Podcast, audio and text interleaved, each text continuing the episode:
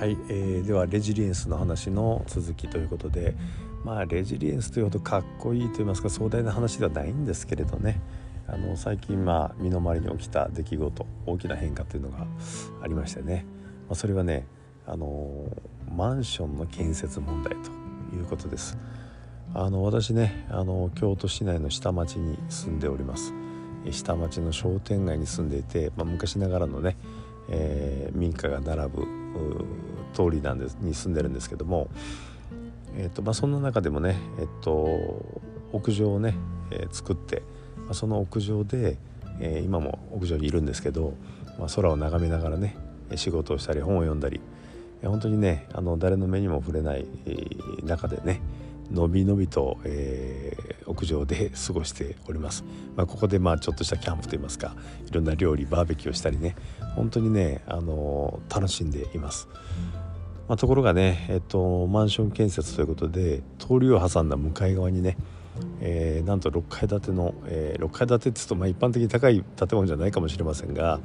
えー、京都の方はねイメージつくと思うんですけど京都って高い建物あまり建てられませんので、えー、あまりないんですけれど、まあ、そんな中でねこの狭い商店街6階建てのマンションができるっていうのはかなりね地域住民にとってはインパクトがある、まあ、そんなお話です。でもちろんね法的にはあのクリアしてる6階でも7階でも建てられるそうなんで、えー、何らそのね住民が、えー、反対をする筋合いのもんではないんですけれど、まあ、やはり業者さんもねあの住民に納得してもらって、えー、建設を進めたいということで、まあ、いろんな説明であったり、えー、聞き取りとかねいろいろあの最近あります。でやっぱりねあの町の人々皆さん一様に反対ムードですよね当然ですよね。やっぱり日照権の問題あるいはそのやっぱり人がたくさん流入してくることでの、うん、車のね、駐車問題とか、まあ、いろんなことを、えー、想定してね、えー、若干ちょっと反対ムードの中でいろんな意見収集なんかをね、えー、やっておられましたけども。で私もね、あの今このように今屋上でね気楽な格好でベロンとこう横になってるんですけど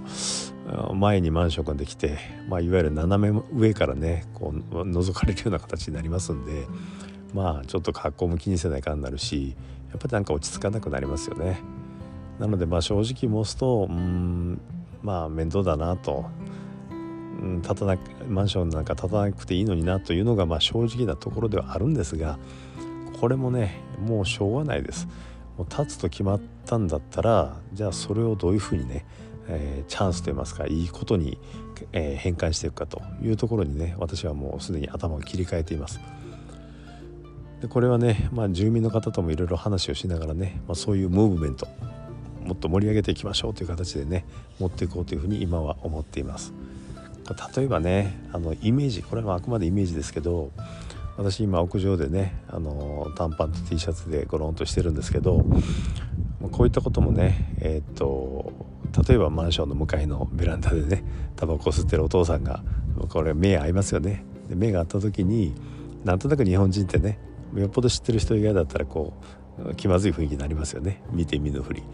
そうではなくて私の場合はねもう思いっきり声をかけてね「おはようございます」「今日も天気いいですね」みたいなね。今日お仕事ですか?」とかね。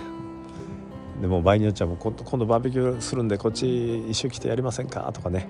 もうそんな感じのね、えー、街づくりといいますか。街のコミュニティ作りがねできたらいいなと思いますし、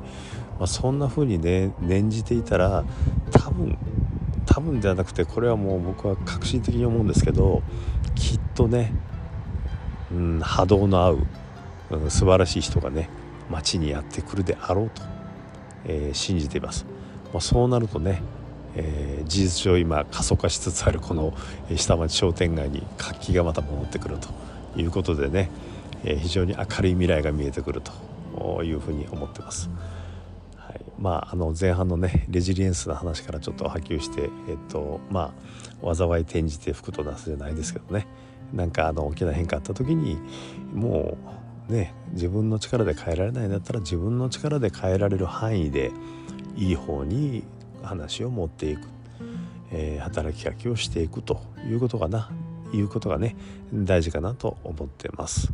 はいこれまだあの新しい人たちが引っ越してくるのは1年半ぐらい先なんで、えー、まだまだこれからの話なんですけど、ま